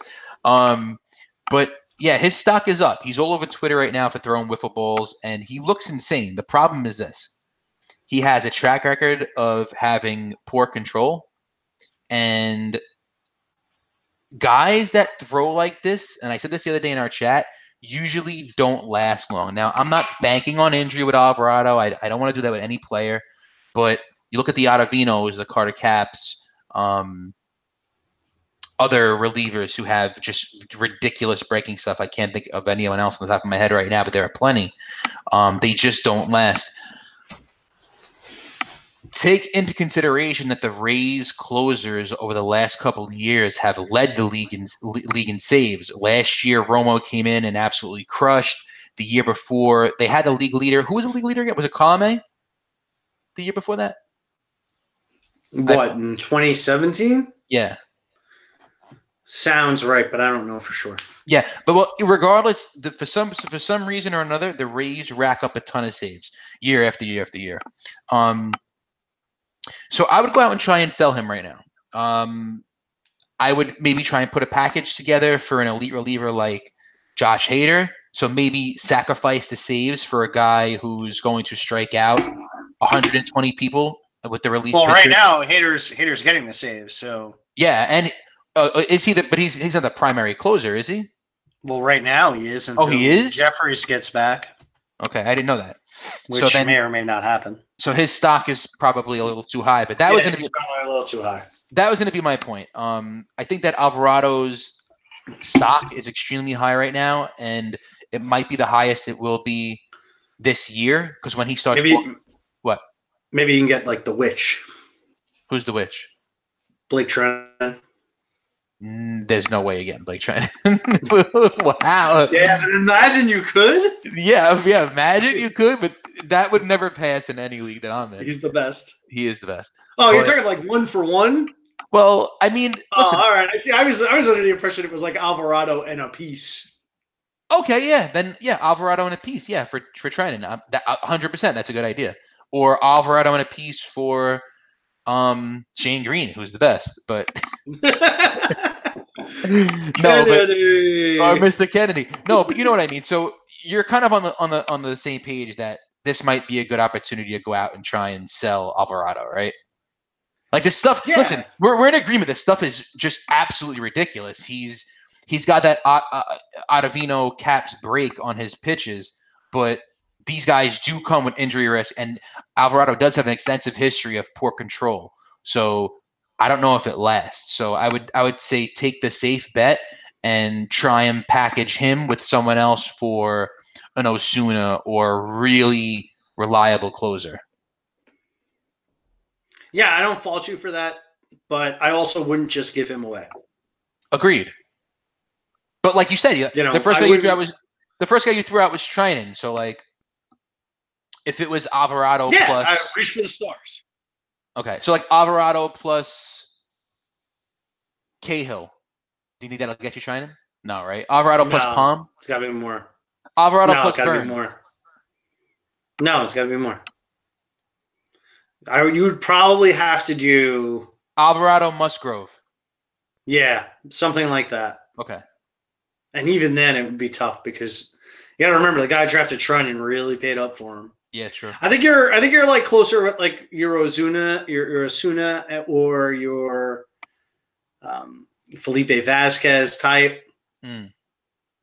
Um, you know, maybe in that range is probably better because they're gonna they're gonna do what high end Alvarado would do, hmm but they're just safer bets for it and they're less expensive than like the really really high end guys. Okay. Okay, I want to talk about the Seattle offense. Um, Mariners have been red hot. You know, I caught some side eye on the pod for saying this offense isn't that bad. Who for Um, who? And it's making me look really good. Oh, well, you and Joe both were like, this offense stinks. What? pull the clip, Jamie. you were clip. bo- you were both on about how bad this offense I- was. Pat, you have. I think that you live in some kind of imaginary world where you are always right. Well, obviously. Obviously, there was a rapist. No, but dude, I. What are you talking about? I like the Mariners' offense. Oh, okay. All right. Well, then then I made that up. But Joey, maybe not me. all right, whatever. Yeah, Fine. Mitch. Let's get back to the point. Go. So, so yeah, exactly. They've got Mitch. That's all they need. he's been he's been really good hitting either in the one or two hole. Jay Bruce, who I talked about already, has has the third has three bombs already. Um, Tim Beckham has been surprising at the back end of the lineup. Um, you know, Edwin hasn't gotten started yet, but Edwin always takes a little while to get going. Once he starts to hit, Mallex uh, has come back from his spring training injury, is sitting at the top of the lineup. There are some pretty good pieces here. Yep. And again, it's it's sort of a show theme for me. It's the it's it was the bad team discount on draft day, and it carries over into the season. Um, you know, Jay Bruce is unowned in a majority of leagues. Um, Edwin's off to a slow start on Seattle. You might be able to get him relatively cheap. Um, you know, Mitch is a guy that kind of fell in drafts as we got closer to um, draft season. He's a guy you might still be able to go out and get. It, there's a, I, I think that offense has a pretty good shot to be, you know, above average through the entire year. And they're also an offense that really makes pitchers work. Um, you know, there is some swing and miss in that lineup, certainly, but they're also a lineup that's got pretty good plate discipline. So they're going to make pitchers work. They're going to get into teams' bullpens, and uh, they're going to do some damage. I think. Um, I don't know if they're gonna do damage as far as what, like winning games. I think that the offense is going to be good. well, I mean, yeah, I don't think they're gonna do damage because the the, the, the rotation is is terrible. No, no, no. I meant I meant offensively they can do some damage. Oh, okay, all right. Uh, yeah, no, I listen. I agree. Um, they've got some good guys. Uh, I and I you didn't mention Healy. I like Healy. Um, but the back end. Is, Vogelbach is another guy that like can yeah, take a walk yeah. and make pitchers work. Well, yeah, I mean, like that's kind of a reaction to the whole lineup, right? It's like, yeah, yeah, Yeah, yeah, yeah. but the whole is better than the sum of the parts. You know, like it's just together it makes it, it looks good. And you got Dee down there at the bottom of the lineup. He's getting on. He's running. So you got like a decent mix of of sort of this eclectic group of players. uh, that do different things, but it, it kind of all meshes together, and you can see how it meshes together. I didn't have Kikuchi on my list tonight, but now I kind of want to talk about him because you broke out talking about the Mariners. Um, but yeah, through two starts, he's been excellent. He's faced the A's and the Red Sox, and um, what? Never mind about the Mariners offense. I want to talk Yeah. about Kikuchi. Yeah, it's Mike Cucci. Tickle Mike Cucci. This guy has faced the Ma- he's faced the uh, Red Sox. He's faced the A's. He's looked awesome. He doesn't walk guys. The breaking stuff is excellent. Reminds me of Maeda a lot, but with he but except that he's going to get the innings and he's their ace. So um, it's a stable position for Kikuchi. But that's all I want to say about him. You like what you see so far? yeah, I like what I see, but I would sell because again, it's the league adjustment is going to come for him as they come for all of them. I disagree. Um, I think he's got. It's going to be a Miles Mikolas year, which is where he's going to pretty much cruise. Mikolas had a good full season, right? He didn't. Did he? Did he get crushed in like the last month of the season? No, he did not. He He he, right? was he was well. He didn't cruise. He got off to an absolutely ridiculous start, Yeah, and cool down a little bit. he cooled down a little bit. But he But cooled down good. to like a mid threes ERA type level. Yeah. All right. Um. All right. Anyway, so my next guy I want to talk about is uh, Wilson Ramos. So we've been huge fans of Ramos for years and years. I've loved Ramos forever and ever. I've been a huge Ramos guy, and the reason is this: when he plays, he's productive. Um, the injury risk has always been has just been really really high. Um, he's the kind of guy that will get suffer a minor injury and miss significant time but right now he's absolutely crushing the ball. And I truly think that he could end the season as the best catcher in baseball. I really do. Um, his plate approach is ridiculous. Um, the Mets lineup is really good, and they haven't even really hit their stride yet. I mean, Cano's been okay, Alonso's been okay, Nimmo's been bad. Alonso's been better than okay. Alonso's been- been, yeah, Alonso's been like well I think he's got like a 900. Oh, really? Yes. He's, Okay, I, he's been he's alright. been really good. Okay. Um, but Nimmo, I know, has gotten off to a really slow start. Yeah, no most Um, um, Cano's been he you know good not great. Um but i think and conforto has been good not great. I think that the mets are going to hit their stride soon. And um and ramos is in a good part of this lineup. Right now he's batting 474 with a 500 obp i know it's you know only 20 at bats but still i i just want to bring up the fact that this is a guy that um, year after year is criminally underrated. This year, he his ADP was a bit higher than I would have liked. Um, Pat bit the bullet and took him in what, approximately what, what round did you take him, Pat? I think I took him in round nine with four keepers off the board. So Yeah, which is like round 13. which is nice because at that point, what are you choosing between him and like Austin Barnes? Like, who are you really choosing between? Like, there's not many other catchers on the board. I think I took him. I think he was the first one of that. He was the second one of that tier. okay, Um, so it was, you know, when Realmuto, Sanchez, Willson Contreras was the third one, and then I got Ramos fourth. yeah, and then. So, so my point is, when you look at the top catchers that were going this year in Sanchez, who had big question marks coming into the year from last year, um, Contreras, who to me is just kind of overrated, honestly. Um, and and then you have Ramos, who last year in 416 at bats, he had that, that's a, that's almost a full season for a catcher. He batted 306. He had a 358 OBP, um, and uh, has major upside for power. I mean, the guy's a brick shithouse if you've actually like seen the guy. So I think that this year, right now, if you are the Wilson Ramos owner, just sit back and enjoy it because I really feel like the, the, the home run's going to come really soon, and he's going to be a big power and big average guy if he stays healthy. So from what I've seen so far, I'm just like, why didn't I take him in drafts? I was scared of injury, but you're the anti, you know, scared of injury guy, and kudos to you because if he stays healthy now, you're gonna you're gonna have without a doubt a top three catcher, like locked up for cheap in the ninth round in a forty in a forty keeper league. Yeah, he's he he's certainly been a, a, a welcome addition early in the season. Um, what's nice about what they've done with him is even on days where he's not catching, they've been willing to use him as a pinch hitter.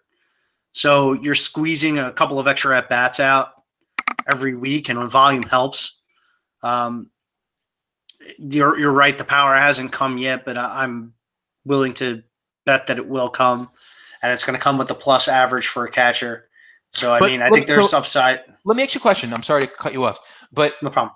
so at, at this point, and, and and this is why I wanted to bring up Ramos is that I think that he's kind of transitioning into, um, like Buster Posey s territory, where I feel like his batted ball profile has gotten better and his um, power profile has gotten worse, and I think that what he can be is like a 15 to 20 home run guy, but with like a 300 plus average as as where like when he first came up when he was at the nationals i i always felt like when if he had a full season and he'd be like a gary sanchez type of player. But i think he's kind of morphed into this really good smart approach guy who's just going to give you you know a really good average really good ops some some home runs but then good counting stats being on where he's batting on the mets. Yeah, I had him for the 280 batting average and 20 bombs was my projection for. yeah it's really good So, um, yeah, and I still think that he can carry that. So, um, maybe maybe a little heavy on the power, but if you can get, like you said, somewhere between the 15 and 20 with 280, and he's going to hit five in that lineup when he's in there, um, he's going to be a very solid catcher, provided health uh, keeps up. So, yeah, I'm, I'm with you on that one, obviously. Okay, well, let's. You mentioned Austin Barnes. Let's let's talk about him a little bit. So, I mean, we got into a little bit of a tw- Twitter battle with Batflip Crazy, friend of the pod, um, Toby Gavon, um, on Barnes, and you know, we get to take the one week victory lap because he's looked like the sleeper everyone wanted him to be last year. Um, playing time isn't going to be at the level of, of say a Wilson Ramos, um, but he's going to get a majority of the starts behind the plate in LA. He's got good plate skills. He can swipe a bag, full season levels. He's got 12 to 15 homer pop. Um, I, I, I, and the lineup is obviously excellent around him, and he's also good defensively. So, with health, I think he's a shoe in to land inside the back end of the top 12 at catcher. And he was a catcher that was going outside, certainly the top 20, but I even want to say the top 25. Well, what, what, what was the argument? Just out of curiosity, what was Batflip Crazy's gripe with um Bar- Barnes? Um, I'm trying to recall. I think he was arguing. I think he was arguing that the 2017 was the outlier for him, and 2017 was the year where he played and was productive, and um, then last year he was arguing was sort of the return to normal, Hmm. and we all argued, well, no, the minor league yeah, stats indicate that Barnes has always been a guy with good plate discipline and that he that last year was actually the outlier and everybody's underestimating him this year. yeah, I'm I, I'm actually curious to see anyone's argument to think that you know 2018 was uh was where he should be because when you look at his entire minor league history, Well, from- everybody well apparently everybody had that opinion because all you had to do look at where no he was sense. going in drafts. yeah, no, I I, get it, but I- Nobody was on this guy. Well, it's because of, well, it's because of, because of a, a couple of reasons. One, because last year, I mean, he's been overshadowed by Grandal. Um, I think that people might have thought that Yeah, but Russell that didn't Martin. stop people in 2018. Yeah, but maybe people thought that Russell. What do you mean didn't stop people in 2018? Well, Barnes was going in 12 team leagues last year. He was getting drafted. By by me and you, but by other people. Yes, he was going like he was one of the popular popular sleepers in in fantasy baseball at the catcher position. He was he was Willians Astudillo last year. So wait, so what's what's your point on Barnes right now? That it's my point on Barnes is that he's been excellent this year, and and I think we were I think we were right. I think that no, I shouldn't say that. I, it's, it's, it's, it's one week into the season. Slow down. Um, but my but my point is is that we're seeing Barnes display some of the skills that we thought that he would return to this year, and it didn't seem as though the market thought that the, market was the market was with flat bat flip crazy. They, they the market didn't buy Austin Barnes. They thought that he was terrible, hmm. like he was last year. Well, yeah. Well, listen, I think we've all been in cahoots about Barnes. I mean, you look at the batted profile, that alone. I mean, he stands alone as one of the best catchers in baseball as far as that goes. Um, the other thing is he could give you some speed, which also puts him aside. Like the batted profile, but the batted ball profile plus the speed puts him in a class of his own as far as catchers go, because he could possibly steal you five plus bases, which five isn't amazing, but for a catcher, five extra stolen bases is a nice little number. Um, with the upside of stealing more, because I, I, think he does have speed to go go a little bit more. Um, as far as the pop goes, yeah, that might not be a, a crazy number. He might not eclipse 15, but listen, if he goes 12 and 5, right? Let's just say 12 and 5, which is extremely boring in a full season. Um, I still like him for a really, really good OPS because he walks a ton, doesn't strike out. He's going to get you a healthy average. He's going to help you in every other statistical category except for those two. Um, so I'm com- I'm completely on board with a guy who went free, and I, I think that he's going to run away with his job. Uh, Russell Martin's not gonna, not going to compete at all, and I completely agree with you. Barnes is Barnes is awesome. It's just it's tough. Last year he was in and out of the lineup. Um, it was very very inconsistent. Grandal played well, and now he's got the job, and I think he's going to run away with it and be very very very good. The ADP was excellent on Barnes this year. My next guy. So I, I want to bring this guy because I'm really curious to see what you think, since you were anti Luis Castillo. Um, it's only been two starts, but he's been excellent. Um, what are your thoughts on Castillo going forward? Are you have you has your thought process changed on Castillo as at all? Is my question. Considering second half last year and the first two starts this year. Yeah, well, I mean, you know, I saw I saw the Twitter explosion. You know, well, if you take if you look at Castillo from July 7th and you factor in his two starts this year, he's this. Yeah. Well, you know, if you take arbitrary endpoints with anything. Yeah, no, no, no, no, no, no, no, no. Whoa, whoa, whoa, whoa, whoa. This is this is from July. This is a, a full second half, and and it's carried into two starts this year. So it's again, it, if you take arbitrary endpoints you can make statistics say pretty much anything you want. Yeah, but there is a- no there is no significance in July seventh. So, listen. Here, here's here's here's my here's my thing on Castillo. Has he looked good? Yes. Did he look good at the end of last year? Yes. Is he good? He also, yes. He also he also displayed what most would consider to be good skills in the first half last year, and he got pummeled. And the reason why he got pummeled was, I think, command.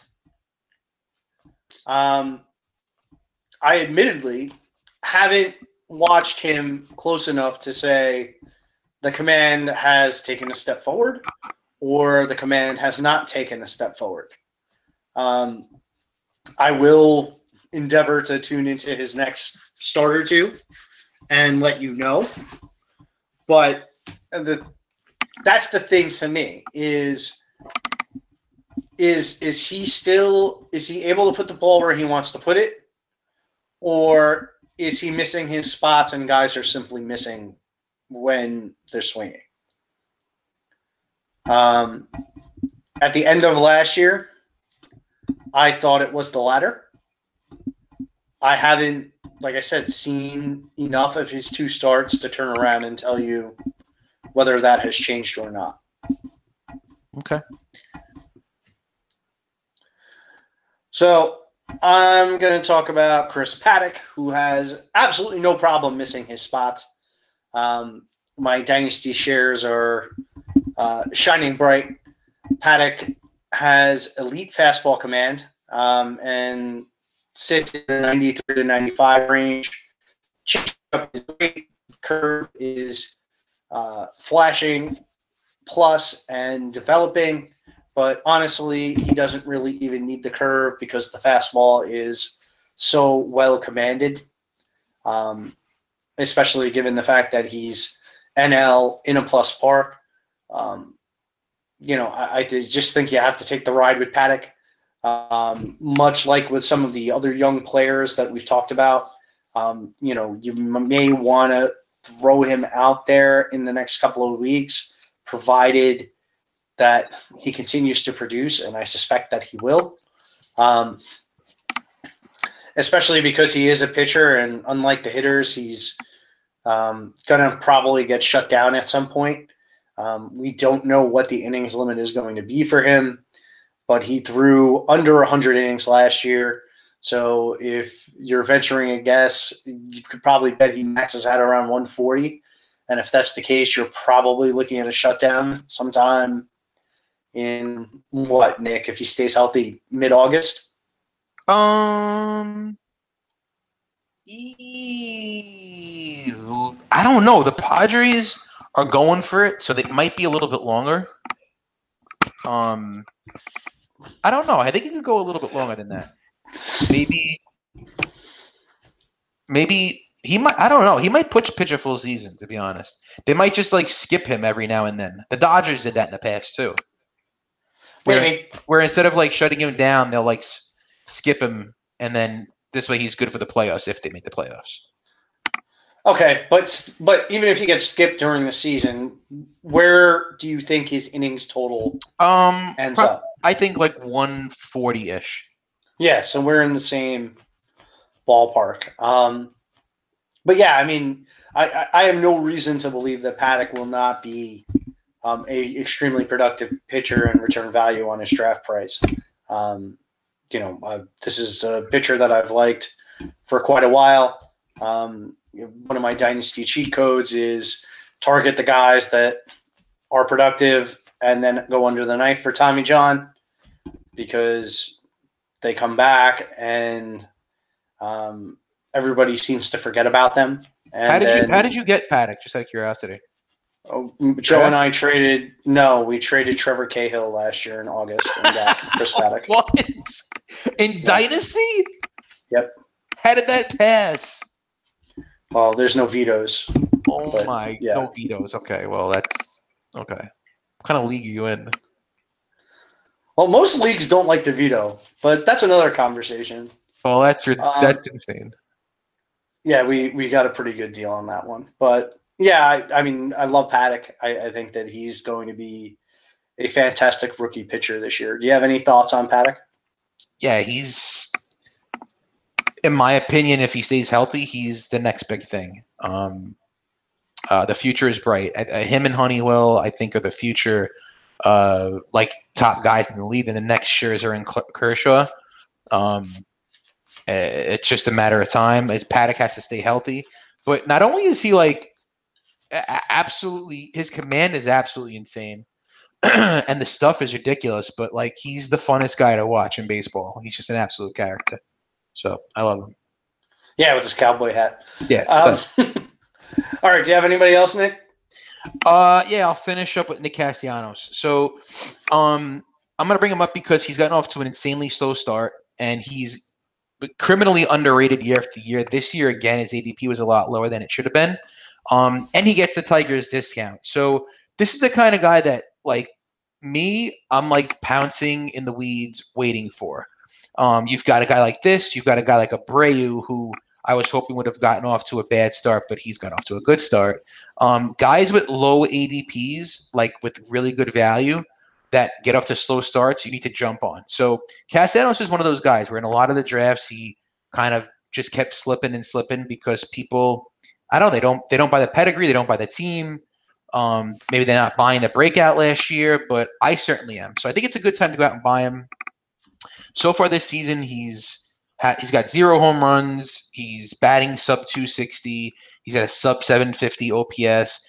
Um, he doesn't look so great, but I think that there's some interesting players on that team.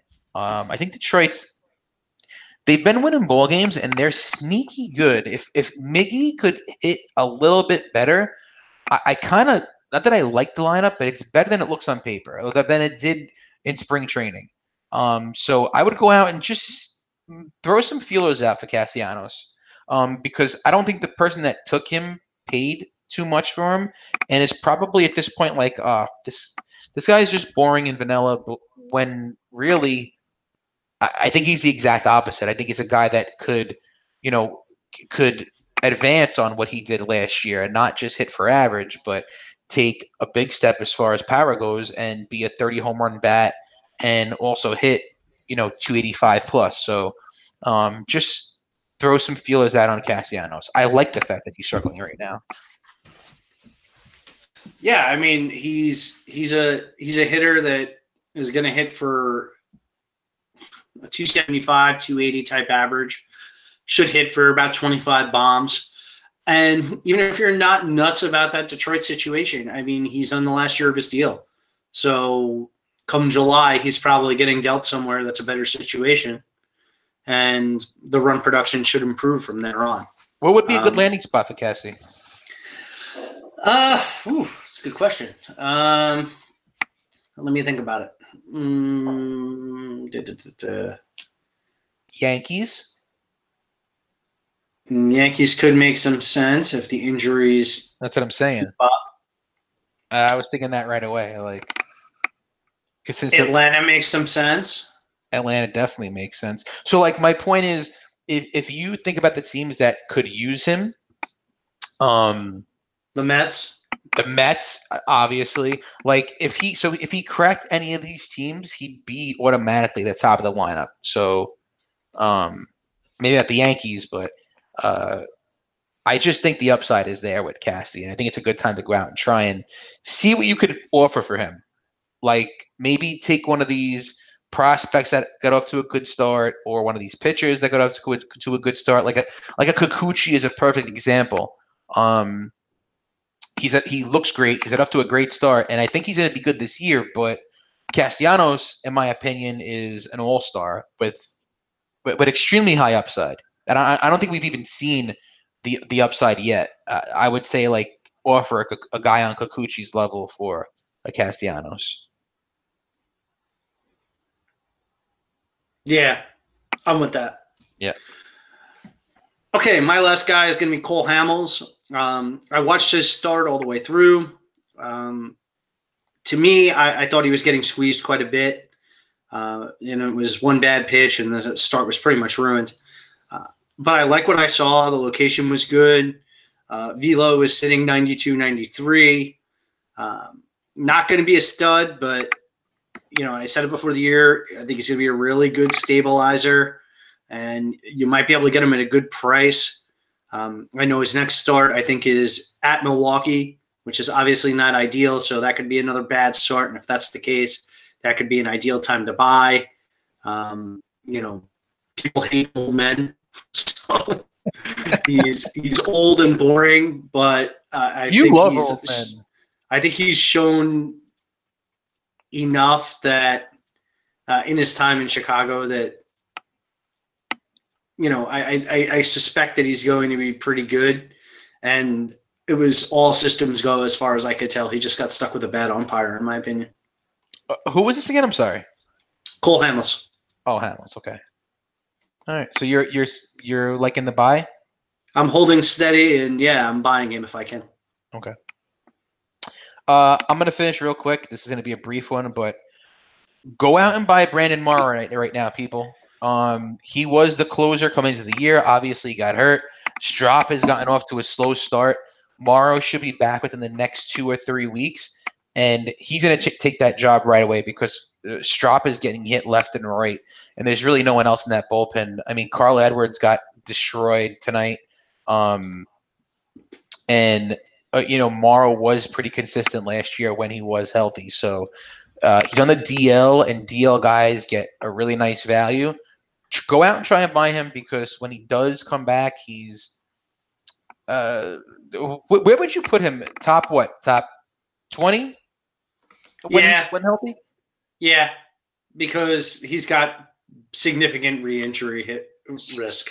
Significant re-injury, but when he's healthy, he's quality innings. And, and Oh yeah, things. absolutely, one hundred percent.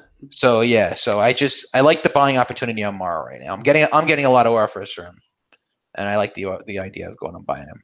Yeah, well, I mean, the fact that the, the danger was Strop comes out and steals Yeah. the job. I don't think that's going to happen. Not happening. He looks terrible. And um, while we're while we're talking about injury guys, let me just throw one out there as well that's coming back. Uh, Gregory Polanco um, has been playing in minor league games. I believe he's played back to back days of seven innings.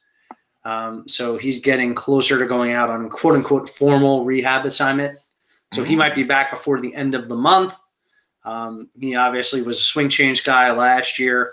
Um, coming back from off-season surgery. It might be time to scoop him up if you have the moves and the DL. Pat owns Polanco and Belt right now. What? The, nothing has changed. Nothing No. has changed. No, and Brandon Belt has home runs in back-to-back games because Amazing. he just rules in April. Oh man, He was free. I understand, but it's just funny that I feel like we've owned. We've been talking about belts since tw- 2011, and you've owned Polanco every year since like 2012. It's just, it's just funny. well, last year was the uh, quasi breakout from Polanco. So Well, Polanco, I mean, when he comes back too, he's probably right in like the two or the three hole, right? yeah, he's gonna hit right in the middle of that lineup. He's gonna he's gonna hit somewhere between two and four. Yeah, El Coffee, he's the best. he is. Um, okay, so that's going to wrap it up for us, guys. Thanks so much for listening. Uh, we'll be back in some form or fashion next week. You can find me on Twitter at PatrickFWO. Uh, you can find me on Twitter. I Eh, Jack has reinstated me, and I am now just not posting anything at all. I'm just watching and I'm reading, and maybe I'll post something if if someone follows me. If I get a new follower random, and I know it's one of you guys, then I'll post something really interesting. I promise. that was the worst sell job in the Yeah. history of sell jobs. Yeah, and on that note, Don't don't follow we'll see. Don't follow him, and we will see you next week. Goodbye.